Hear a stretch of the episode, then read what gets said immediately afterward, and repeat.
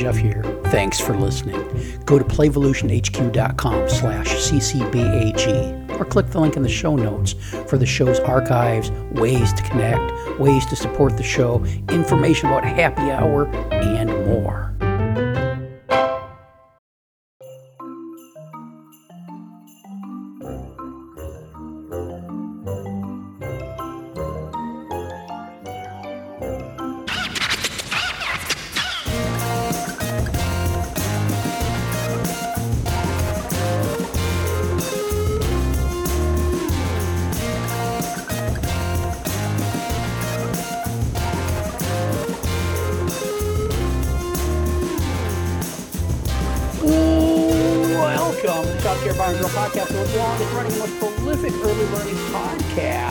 I'm Jeff Johnson, coming to you from upstairs studio in the snuggery along the Gulf of Mexico. With me, Samantha Balch. How you doing, Sam? Hello. I'm doing great now. We just had a little fairy session. I get to have mashed potatoes. Fairy session? Fairy, yeah, fairy, you know, therapy. That's what the cool kids call it. They call it fairy. I get to have mashed potatoes at dinner. Maybe. Hope they're good. We don't know. It's a surprise. Just roasted a pork butt. Oh, did you? Yourself? A couple months ago, I got into baking, and then I was baking too much, and it's way too many calories, too many carbs. So I've decided it's protein time. I've decided to go into slow roasting big hunks of meat, because I read a news thing the other day. Somebody at some bigwig at the UN said we Americans needed to eat less meat, and so I'm doubling down on my protein intake. And he took that personally, folks. I took it very personally. You're gonna have to pry my pork butt from my cold dead hands. Also need the protein for my deadlifting. Gains! So Gain this season. This pork butt, I roasted it for like 16 hours. Wow. So do you have a... Oh, no, this is just in the oven.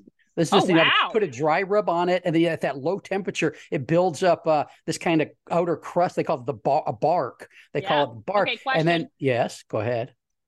How were your dogs doing around hour 12 of smelling slow roasting pork in your house? Look, they are always ready to eat everything all the time. So I just feel like if it was my family's dog just would have been at the oven waiting. Oh, it smells so good. And then, but it's not done when you take it out. You wrap it in aluminum foil and then wrap it in a couple towels. And then you let it rest for 2+ hours. That must be the hardest 2 hours of your life. And then you pull it to make pulled pork. And, so after we're done recording this episode and after I go to the gym, then I'm going to pull my pork and it's going to be delicious. Oh my gosh! Will you send me a picture? I want to see the pork. Maybe. Are we doing sandwich? Are we doing just eating the pork on a plate? What are we doing? I think probably going to have some with a little bit of barbecue sauce. Probably don't need it. Maybe tomorrow we were thinking about maybe doing some pulled pork burritos or something like that. I was just going to suggest. Put a little egg and cheese in breakfast, get a little breakfast burrito going with the pulled pork. Sure. Chef's kiss. Yeah, because this was like a 10-pound pork butt that I started with. So there's a lot. I'm going to have a lot of pork. There's so much fucking pork. It's a lot of pork. It's a small army. Hey, listeners, if you got thoughts on slow roasting big hunks of meat, head over to Play Haven. That's myplayhaven.com and let me know. I don't think I've mentioned this. One of the users over there, she posted something that was going on in her community, and she said she was glad there was a place to be horrified with like-minded people, which I think is... Can we put that as a banner? I told her that's what I thought that was going to be a new tagline for Play Haven, a place to be horrified with like-minded people. God. Yes. Little early learning community we're building. If you want to talk early learning, you want to talk self-care, you want to hang out with like-minded people and be horrified. Not too long ago, slow roasting hunks of meat. Kristen told me about her trip to Africa not too long ago, and I got that. I'm in her newsletter, so I got to read that. I hypothesized about why they hadn't already put cell tower equipment on top of giraffes. so they'd have better cell coverage. Such a good cue. Wow. And, such good questions coming from Jeff. And I had AI create some images that I put up on the Play Haven site that were delightful. It's exactly what I pictured. Giraffe with a cell tower. This is part of my 15 minutes after work, Jeff, because I got to get on Play Haven more and be horrified with like-minded people and see these giraffes. And look at AI things. I've come up with some of their AI creations over there too. The AI imaging is really doing right by me lately. So Sam, what are we talking about in this episode? We're talking about something that I've been thinking about recently, especially since coming back into a toddler classroom. So like 2 turning 3-year-olds, and then some young 2s, some middle 3s kind of age, is this idea of are we maybe sometimes, and I don't know the answer to this, which is why I'm asking, are we sometimes maybe too in the weeds with like quote unquote analyzing children's play? And I say this is someone who really highly values schema theory and using that to try and develop engaging experiences for children, and someone who really enjoys kind of pretending I'm in a white lab coat and these are my little mice and writing down some things that are happening and hypothesizing what might be happening in their little brains. And then sometimes I'm like, is this kind of similar to when you're reading a book in your sophomore English class and your teacher is telling you about how the author made the curtains in the bedroom blue to symbolize the depression of this character, and the author's like, no, they were just blue. Does that make sense? Yes, and the answer is going to be a very short episode. The answer is yes. People get way off too much in the weeds. We get way up in our heads way too much. And the reason for it is because our human brains are wired with a bias towards complicated. And we've talked about that. Yeah. And we have. And I think this falls into that. We're wired to think the complicated way is the right way because it took a lot of thinking and a lot of energy and a lot of planning and all of this. And so one of the reasons I think some people have a hard time letting play just happen and stepping back and keeping their hands to themselves and biting their tongue and not fiddling with it is because they feel like they need to make it more complicated. Yeah. And so this could get me in some Twitter fights. And I'm not on Twitter. And I want to be, I am coming at this with a lot of true curiosity because I am I feel like a lot of times I'm going in a circle and I'm wondering, is the circle I'm going in healthy for anyone? I feel like a lot of us who possibly work in places that identify themselves as quote unquote Reggio inspired, which can mean any number of things, it's not like a regulated term or anything, find ourselves being asked like, oh, well, when the kids were playing with the baby dolls, what do you think they were wondering? What do you think they were doing? What's the deeper meaning there? And there are lots of times I'm like, I think we can pinpoint some things, right? We can see some behaviors that's like, oh, it looks kind of like they're acting out what they might be going through at home because they have a new baby brother. And then there are other times when I wonder to myself, maybe they just like the baby dolls right now. And this is just something they're doing to do something and see how it feels. And a step beyond that is that it could be either one of those things, and it doesn't matter because they're learning no matter what's going on in their heads, no matter what the reasoning for it is. They're learning the language skills, they're learning the physical skills, they're having the experience, and what's motivating them doesn't really matter. It's the experience that they're having while they're having it.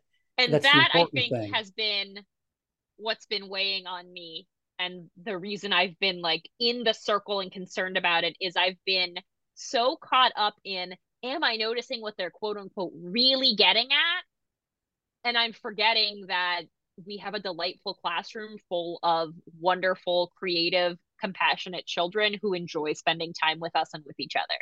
And at the end of the day, isn't that literally all that matters? Yeah. And the other stuff's nice and cool. But so how do we create an environment where that's enough?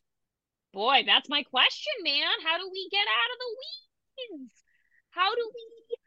How do we feel like, this comes back a little bit to the conversation we just had about, I'm sure none of you listened to it, because don't, it's just an hour of me being full of existential dread.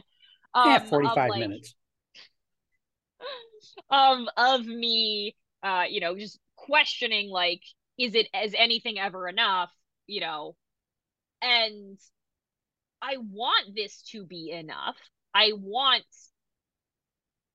the way they feel when they're playing with things and when they're flipping through books and when they are running around with the flashlights outside when it gets dark at 4:30 p.m.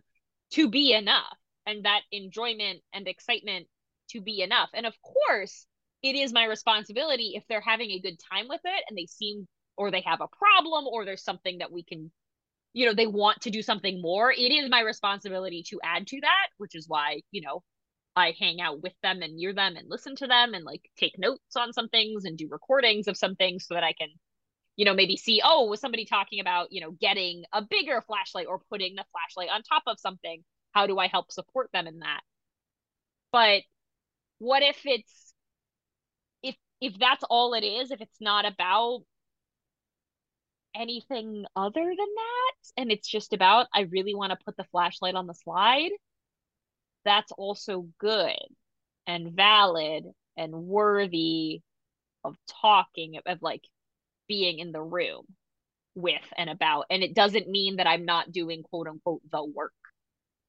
I feel like that's where I've been feeling like, is that I'm someone who comes from the caregiving as curriculum, especially at this age group, point of like, that's my framework.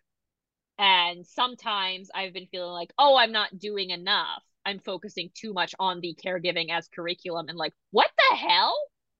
Oh my God. I don't think you can ever focus too much on caregiving, truly.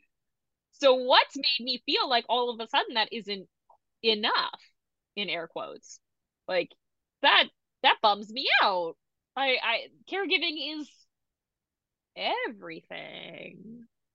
So how do we get out of that zone? How do we claw our way? Well, I mean, we just do it. I mean, it's like everything else. We just get out of our heads and we just do it. Mm-hmm. Which, I mean, not easy, very, very easy for me to say. But look, it takes, if it takes time to realize that this thing that they're doing is enough. If you look at Gray's conditions of play, Gray's five conditions of play, one of them that is that real play is about the process, not the product. Right. And I think a lot of times with this weed getting into, we interrupt the process by imposing, oh, they're trying to make the flashlight stay on the bike, so I better get the tape. And instead of just letting them fiddle around with them and maybe fail, or maybe figure out on their own that, hey, there's a piece of string there, or, oh, I'm going to take my shoelace out of my shoe. Right. And, or ask. Or ask for some string, and staying out of the way and letting the kids be the leaders of that. We find ourselves trying to help, and it's usually good intentioned. Oh yeah. But usually, I mean, often what we could do is just step back and put our hands behind our backs, or, you know, jot some notes down, and stay out of the way.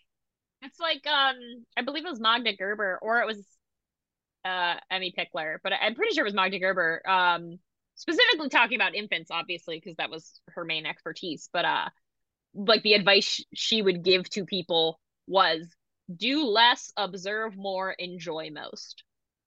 And like that stuck with me the first time I read it, just because enjoy most was on there. I was like, oh, that's right. This is just a joyful thing to be able to be a part of children's delightful, strange little worlds and the things that they do inside of them.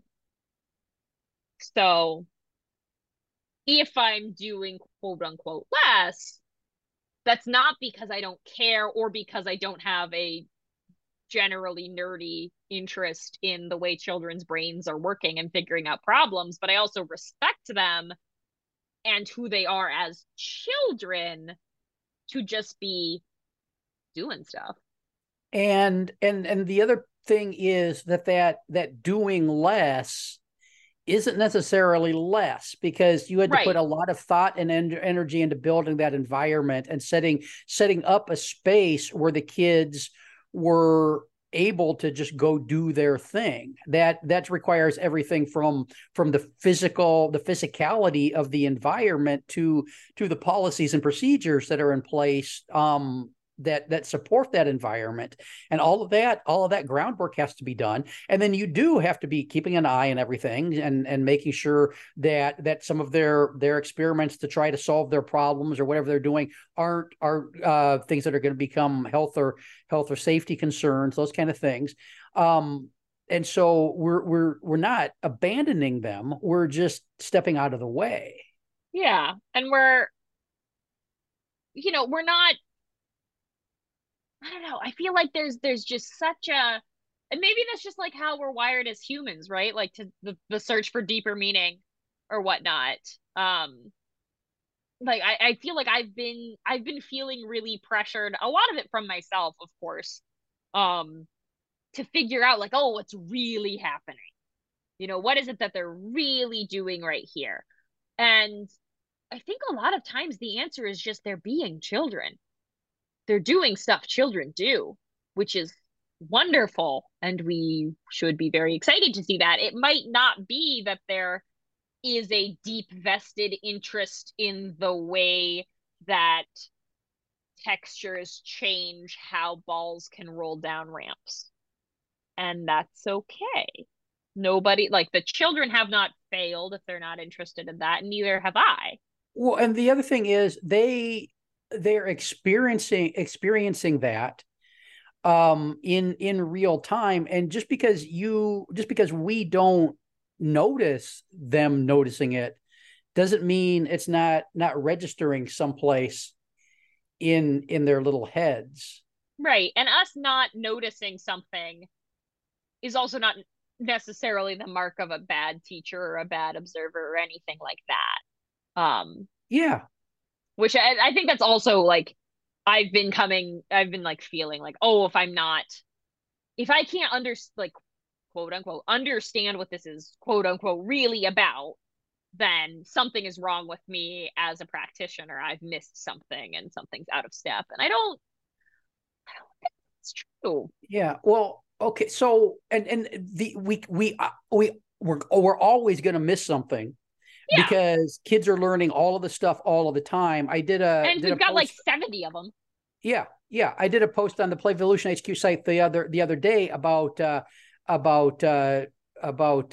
learning domains and those developmental domains. And they exist because adults need an easy way to sort and classify what's going on with kids, but kids don't go from, oh, I'm going to work on developing my physical domain, and now I'm going to work on my cognitive learning. They don't do any of that. It's all happening all of the time. Right. And so, well, we might want to get up in the weeds as adults and talk about it and sort it and categorize it and think about it, which is fine, because look, I would argue that the profession struggles on both ends, because on one end, we've got people that are always up in their heads about this stuff and quote unquote, hello, in the weeds. It's me. And then on the other end of the spectrum, we've got people who are barely warm bodies in the classrooms. And so I think we need to find some middle ground there where we're in the weeds enough to, so up to your knees? Yeah, maybe knee deep instead of. We're knee deep in the weeds, but the weeds aren't, it's not like a cornfield.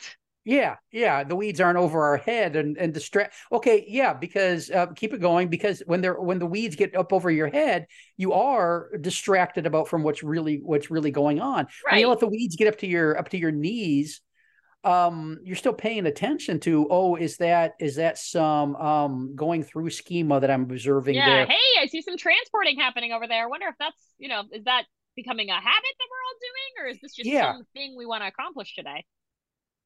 But it's not deep enough that we can't see a broad picture of what's really going on with things. Yeah. Yeah. This is a good metaphor. This is helping me. This is still something like there's a lot that I'm trying to figure out. And I think part of it is I have a lot of people in my school, and if you are listening, I love you, that are various ends of the spectrum. Nobody is just a warm body. You're all much better than that. Don't worry about it. But there's definitely like a big spectrum of like our understanding of. Damn just winked at me when she said that. No, she totally didn't. With all of the names of people she hated. She didn't hate any of you. But there is definitely like a big spectrum in like understanding what we want to do when we see children do things, like how we want to interact with the information they give us. And sure, that's like, it's tricky to figure out, right? Like everyone is right in their own way. So how do we blend all of these things? How do we feel like we're all doing similar amounts? And we all have a generally similar picture. I don't know. It's a good question. Yeah. Well, and I think along those lines, there are some people who are weed enablers. Oh yeah. There are some people that even if you find yourself trying to stay out of the tall weeds, they are beckoning you in like you're they're being weed witches. They're weed witches. They're kind of like children of the corn. They're beckoning you into the cornfield where something nasty happens to you. And we don't, you're stuck there, I guess. Yeah, we don't need that happening. And so managing your relationships with the weed witches, if that's what we're calling them, can be a challenge too. Be gone, weed witch. Yeah. Okay, there. I want you to do that next time. Next time you feel a weed witch pulling you into a conversation, you just stand up and in your best Dungeons and Dragons voice. Oh my God. I've got several. Well, let's hear it. Let's hear one of them saying, "Be gone, witch." Oh my God! But you got like, which character are we playing as? I would like a paladin, an elf paladin. An elf paladin? Okay, wow, that's kind of an interesting combo. We should have. I'm sorry, just sidebar. I will be posting on Play Haven to see if anybody wants to do a little D&D at some point. So if you're one of those people, please come to Play Haven, a place where you can connect with people who think the same things are horrible, and also pretend to be paladin elves. So paladin elf, let's see. I feel like that would be sort of like a "Be gone, witch" sort of thing. There we go. Sam, you come up with a childcare themed D&D adventure, and I'm totally there. Unless it's distracting you from doing something that gets you to your imaginary to Sam my 35-year plan goal. I did once run a D&D session for like 12 of my family members over the summer, where they were trapped in a multi-dimension, they got sucked through a portal and they had to go find this thing, and they were in an IKEA, but I didn't tell them they were in an IKEA. So I could totally do a classroom. Could totally do that. That'd be very fun. I'm sure that already exists. I'm sure it does, but not as good as you would do it. We just got into some D&D weeds. We did. So what about weed killer? Or what could you cultivate instead of weeds? I feel like the obvious answer, first of all, just to be clear, a weed is a plant that's just growing somewhere you don't want it. And a lot of weeds are lovely. So I feel like if we're looking for some sort of blossoming flower or crop we can harvest,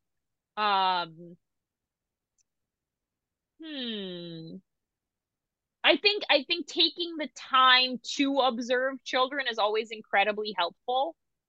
Just to, again, like we talked about, kind of step back and just watch, even when it's a time when we might want to intervene a little bit more. Today, I specifically did this with a kid that I've been hanging out with for quite some time. But it's a child who's really clearly interested in forming some close play relationships, and it's a little tricky because this child is an English language learner and is also a little bit older than the children that they want to really connect with.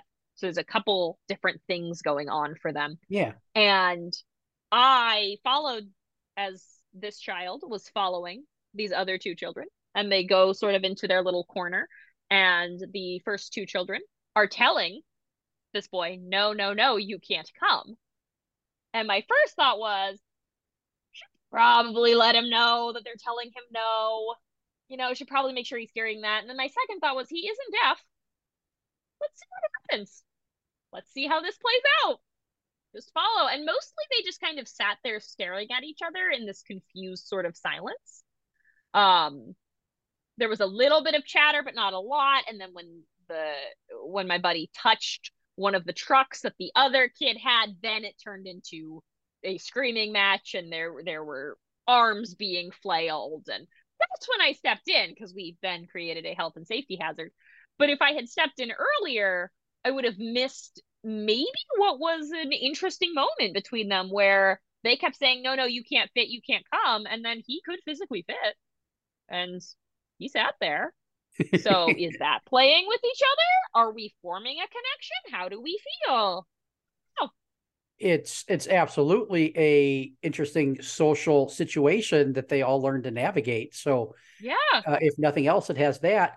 So along those lines, you got me thinking is maybe if you happen to be a person that enjoys getting all up in their head and into the weeds, and I mean, people have that. Focused weed getting is maybe what you need to pay attention to, because there are, I mean, look, if you've got a class of 12 kids, there are probably, hopefully, 8 of them that just go off and play and do their own thing. And then there's a couple more that need a little bit more one-on-one attention from the adults in the room. And then maybe there's one or two that need lots and lots of that. And focusing that desire to do that analyzing and thinking and reflecting on those kids who are really experiencing those challenges, whether it's a 3-year-old who wants to join rough and tumble play but doesn't really know how to to enter the play or how to manage their interoceptive skills well enough that they're not grabbing people too hard or those kind of things. So that kind of side. You're describing coaching. My buddy. That's my buddy. So when we can focus it on those situations where it's really needed, that gives it an outlet, and it meets our need to reflect on that kind of stuff. Because if you're really into that, it's probably a need you have. It's just part of your temperament. It's part of who you are. And so finding a positive focus for it like that can maybe be a productive use of it, instead of just being all in the weeds about everything all the time. Yeah, I would co-sign that. I would definitely agree with that. I think there's a lot. I think it's love. I love thinking about thinking, right? I love thinking about children's thinking and thinking about the things that they're up to and doing and wondering, and how I can support that, and how have I unintentionally inhibited it? How have I helped make it? You know, how have I helped it flourish? And at the same time, if I try to do that with everything, I'm gonna lose it. Like I cannot assign, you know, divine meaning to every single action of a 2-year-old. You're gonna burn out. Yeah. Any more on this? Oh, I would love people's thoughts. Please go on to the website where you can pretend to be an elf wizard. And some other stuff, myplayhaven.com. And yeah, I want to hear about this with you. Like, does anybody else ever feel like this? Do they feel kind of pressured one way or the other? Like, if you're in a completely different place where you're like, I am, you know, the only people I work with are warm bodies, and nobody ever wants to talk about what children are doing, and I'm losing my mind. I would love to talk to you also. If you need somebody to get up in the weeds with. Oh my God! Let's go to the weeds, there for you guys. You. It is I, the Reed Witch. Come with me, child. Sam, important question for you before we wrap up. Talked to Rebecca and Rachel about this the other day. How many times do you wave to, not to children, but to other adults in a given day. Do you count a shaka as a wave? Like when a car stops for me in the street, like we have a lot of crosswalks here that don't have signals. You just, like, I call them death streets. You just go out into them and you watch and see if someone's going to stop for you. And so when they stop for me, I usually go, like, I usually throw a shaka. Sometimes I'll wave because I realize I'm not in Hawaii anymore and I can, people don't know what that is. I look kind of weird. If you count that, yes, probably that four counts. Times a day. Okay. However, there are outlier days when we go on walks and we wave to all of the cars and trucks they're interested in, because they will point and then they'll say, "Hi, bus." And then I will, of course, also say, "Hi, bus." Sure, sure. If you got small children with you, that increases your waving. Yeah. Oh my gosh, yeah. We went on a walk today. This is my new favorite story. We went on a walk today, just around, and there were a lot of people, you know, milling about, hanging out at bus stops periodically. We pass a bus stop and there's a bunch of people, it's like a major transit point, and we're walking through, and three of my buddies just put their arms up and 17 people gave them high fives. And just the people that weren't giving them high fives were watching and were just full of joy. And it was like, it's so great to have children outside in society. We love them. This is great. Like there were like some college freshmen that were like, "Oh yeah, up here, big guy." Like, it was great. It was so delightful. You had little aunties and grandmas that were like, oh. It was just the most delightful thing. So I waved to a lot of people today. Today it was probably like 20, but I would say on a normal day, like four. Four. Okay. Okay. Because I crossed a lot of streets. So. Rebecca is none, because she's in California. She says nobody waves to anybody. They see it as a threat. Rachel's out in the country, so you know, they got that farmer wave going on. Oh, I love the farmer wave. And this came up because I kept track for about a week here, and I was waving between 20 and 40 times a day. Holy moly. Do you switch arms, or do you have a dominant wave arm? The hand doesn't even go barely above my waist. It's kind of a two finger, kind of a piece kind of thing. Okay, soon you're going to transition just to the sup nod, where you just go. Yeah. Some people get the nod, but so that's something I was interested in too. Well, let's bring this home so you can go have some soup or something. No, that was last month. You went and had soup. What do you? Oh, mashed potatoes. You're gonna go have some mashed potatoes and possibly a pot roast that I ruined. We're gonna have to figure it out. It's a fun little experiment. Oh well, we don't know. Well, if you want to slow roast your next pot roast, hit me up. I know a guy to talk to. I know a guy who knows some things. Listeners, this has been the Child Care Bar and Grill, the world's longest running and most prolific early learning podcast that only wants you to get up to your knees in the weeds. Thanks for listening. Yeah. Back soon. Bye-bye.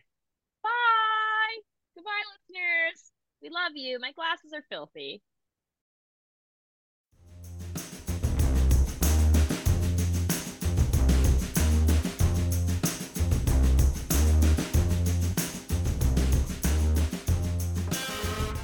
This has been an Explorations Early Learning Upstairs Studio production.